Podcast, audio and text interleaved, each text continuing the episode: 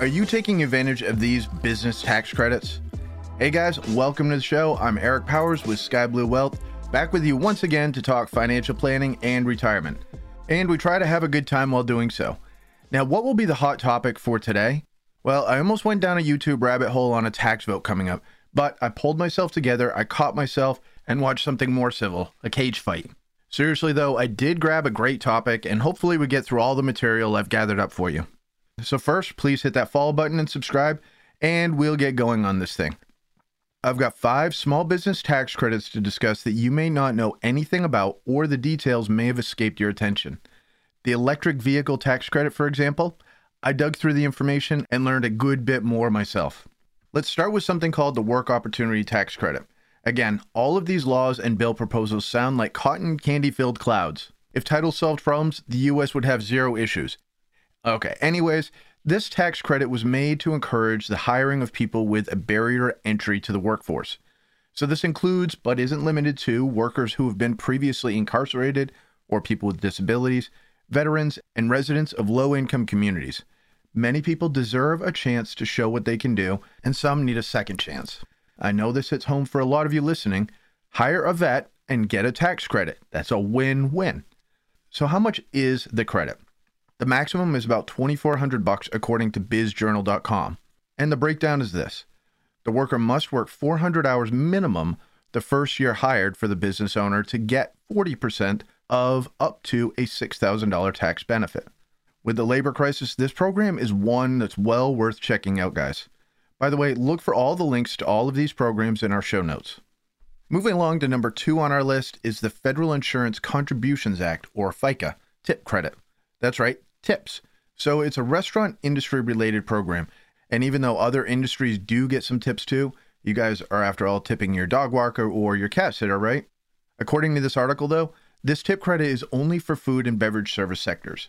And it looks like this program gets criticized for leaving out other workers and also for not being a real incentive for restaurant owners to report all tips, which proponents argue that it actually does help with.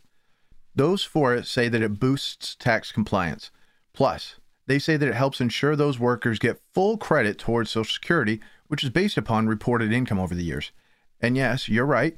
How much incentive is there for a 20 year old to report cash tips if they don't believe Social Security will have two nickels to rub together in 45 years when these youngsters retire?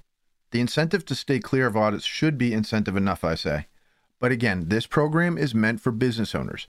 The article says that the larger the businesses, think chain franchises, for instance, they're the ones mainly taking advantage of this tax credit. Why? Just a guess lack of awareness by smaller business owners. And I can see a barbecue shack that's cash only. Yes, they still exist. I saw one on a travel show the other day and got really hungry. Places like that, you can imagine they're not bothering with such a program. Lots of old school folks out there, believe it or not. What do we have at number three? Okay, this one is time sensitive the Employee Retention Credit, the ERC. You may remember this one from the start of COVID. It was an incentive to keep employees working. The idea was that the business owners who got PPP loans should use those funds to keep workers busy somehow, even if the business was closed. Did that make sense in some cases? Well, no, and neither did letting scammers rake in tons of cash with these loans, like the guy who bought a Lamborghini with all of his ill gotten government checks. I think I heard about another guy who was buying exotic animals with money meant for his business, which was completely made up.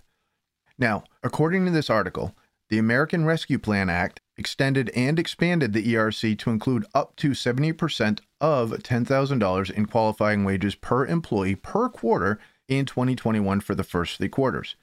Yes, 2021 is long gone, but for those filing taxes late or amending returns, this tax credit could be something to explore. Just be warned, the IRS is warning business owners about scams. Scammers are out there charging upfront fees to help you, supposedly, get signed up for the ERC. You know how that expression goes? If it sounds too good to be true, then it usually is. Oh, and if that person talks a lot and really fast, same thing. That's just something that I've noticed over the years, guys. All right, the dates for this, reading from irs.gov, are March 13th, 2020 to December 31st, 21. Eligible taxpayers can claim an ERC on the original or amended employment tax return for the period within those dates. So, of course, talk to your tax professional or give us a call on this tax credit program because time is running out. Next up is number four, and then we'll close out with number five electric vehicles. First, we have the research and development tax credits. It's not your typical fluffy bill name on the one hand, real shocker. But get this the Inflation Reduction Act doubled this tax credit. It jumped from 250,000 to 500,000. It's refundable and it's applied against payroll taxes and begins next year in 2023 and can include a variety of business expenses. So, again, the name of this one is Research and Development Tax Credits, and it includes product development and improvement, including processes, and software is also a qualified expense. So, hopefully, out of all this, somebody builds a better mouse. Oh, one note I saw this from Forbes related to what justifies improving a product or process, end quote. The improvement must be related to product's performance and not simply a matter of cosmetics, taste, or fashion. Perhaps the best example of qualifying expense would be those incurred to develop and test prototypes. This tax credit is a fit for companies with payroll, obviously, and the 500,000 is a tempting number. You just want to be sure you're tax compliant on this and with any other tax avoidance strategies, of course. Now we have every politician's favorite topic. Well, they fight over everything, but it does seem like electric vehicles stay in the political news cycle 24 7. So, our last tax credit program is the Electric Vehicle Tax Credit for Businesses. I have a few sources for this info IRS.gov and the Biz Journal article I mentioned, and CNBC ran an in depth piece on the tax program as well. The Inflation Reduction Act had inside of it a tax credit for up to $7,500 or $40,000. What's the difference? It's key. The largest tax credit of $40,000 is for vehicles over 14,000 pounds. So, not a soccer mom van Think of dump trucks and similar heavy duty vehicles like that. The $7,500 is on the consumer side, and the 40K is for the commercial tax credits. So remember on this one, it reads up to these amounts. And there's no rush on these tax credits since it's slated to last until the end of 2032. But the sooner you take action on this, if you need vehicles, the sooner you get the tax savings, obviously. Just as an FYI, companies that build charging stations could get up to 100,000 in tax credits. Let me back up a second. About the size of the truck making the big difference, trucks that qualify for the up to $40,000 credit are class size 4 and above, according to CNBC. So that made me dig a little bit deeper, and it turns out that class 3 through class 8 trucks make up less than 5% of the total number of US vehicles on the road. That sounds to me like lots more of the smaller $7,500 tax credits are going to be utilized. More on that in a second, though. There is some good news on the commercial side, though. The business credits don't only apply to trucks or passenger vehicles, they count for electric mobile machinery, including for construction, manufacturing, processing, farming, mining, drilling, and timbering. And you may have noticed this like I have. There are a lot more battery powered lawnmowers that are showing up on commercial and landscape crews lately. So even heavier equipment could become a trend we just don't know how quickly that'll arrive because of the capital expense that goes into it.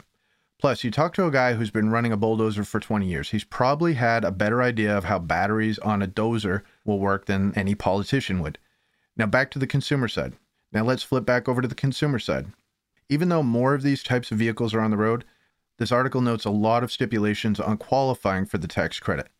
They claim that businesses don't have as many stipulations. If you ask me, it's kind of strange to stipulate too much on either side because the push is to move fossil fuel engines aside in favor of battery powered ones. So, anyways, let me break down the consumer vehicle restrictions. One is that you can't use the consumer credit in addition to the business credit. Another restriction is that final assembly of the car must occur in North America. I know it sounds on the surface like a good rule for workers here, but check out our blog post deep dive on the EV tax credits and see why this restriction should be tweaked. The link is in the show notes. The next stipulation is the income caps. No electric vehicle tax credit for you if your modified adjusted gross income is $150,000 and above for taxpayers filing single. The income cap for others is $225,000 for head of household and $300,000 for married filing joint. These caps apply to your income this year or last year using the lower of those two. Another restriction to be aware of is that sedans that retail for over $55,000 just aren't eligible, and neither are vans, SUVs, or trucks over 80,000. Again, these stipulations are for the consumer tax break, not the commercial tax break, according to the CNBC article I was referring to. Hey, the way vehicle prices have shot up in the past two years, I wonder how many vehicles are eligible for those price limits, anyways. So I pulled a list of the most popular electric vehicles pricing, and I'll run through them with you. US News has three cars listed under $35,000. That's the Chevy Bolt, the Nissan Leaf, and the Mini Cooper, the hardtop. The Leaf had the lowest price tag for the base model. Their luxury car list ranged from 77,000 to 104,000 on base models of Mercedes, Lucid Air, and Tesla. But get this, the Lucid Air, which I've never heard of, the high end of the model jumped from 77,000 to $169,000. I'm certain it must have this magical milkshake mixer that pops up from the cup holder.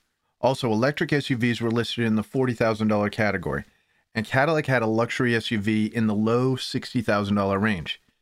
We can't leave off trucks, but Car and Driver notes that only three electric truck models are available for 2022.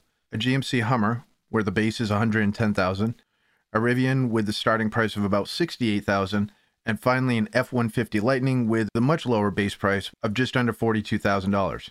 Judging from all those cars and truck options, it seems like consumers who want to have the tax credit can fit in under the pricing restrictions. You just may have to order one with roll up windows. Well, we did make it all the way through the list, and I told you the electric vehicle tax credit had a lot of details in it, and it affects you more than other programs since most of us own vehicles. So, to quickly recap oh, and any questions, please reach out to me as always. Now, the first tax credit program was the Work Opportunity Program a great way to save money on taxes and help those needing a hand to get a chance, especially if finding good workers is an issue for you. Next, we covered the Federal Insurance Contributions Act, which affects those who own a restaurant or bar, perhaps. And then we talked about the Employee Retention Credit. It began with COVID, and time's running out on that one, so do speak to your tax professional as soon as possible if you think that you're eligible. And our fourth tax credit was the Research and Development Program. There are massive numbers involved in this plan, Lots of possibilities, but pitfalls too if you're not doing the stipulated research slash development that the IRS has laid out. And last, we covered in depth the electric vehicle tax credit for consumers and businesses, which goes into effect in 2023. Guys, you know it takes money to make money, and it takes tax planning to keep more of that money. So invest in tax planning as much as you can. I'm here when you need to talk about any tax planning or other financial planning concerns that you've got. Give me a call today, and I can't thank you enough for listening to this episode. Have a tremendous rest of your day. Investment advice offered through Private Advisor Group LLC, a registered investment advisor.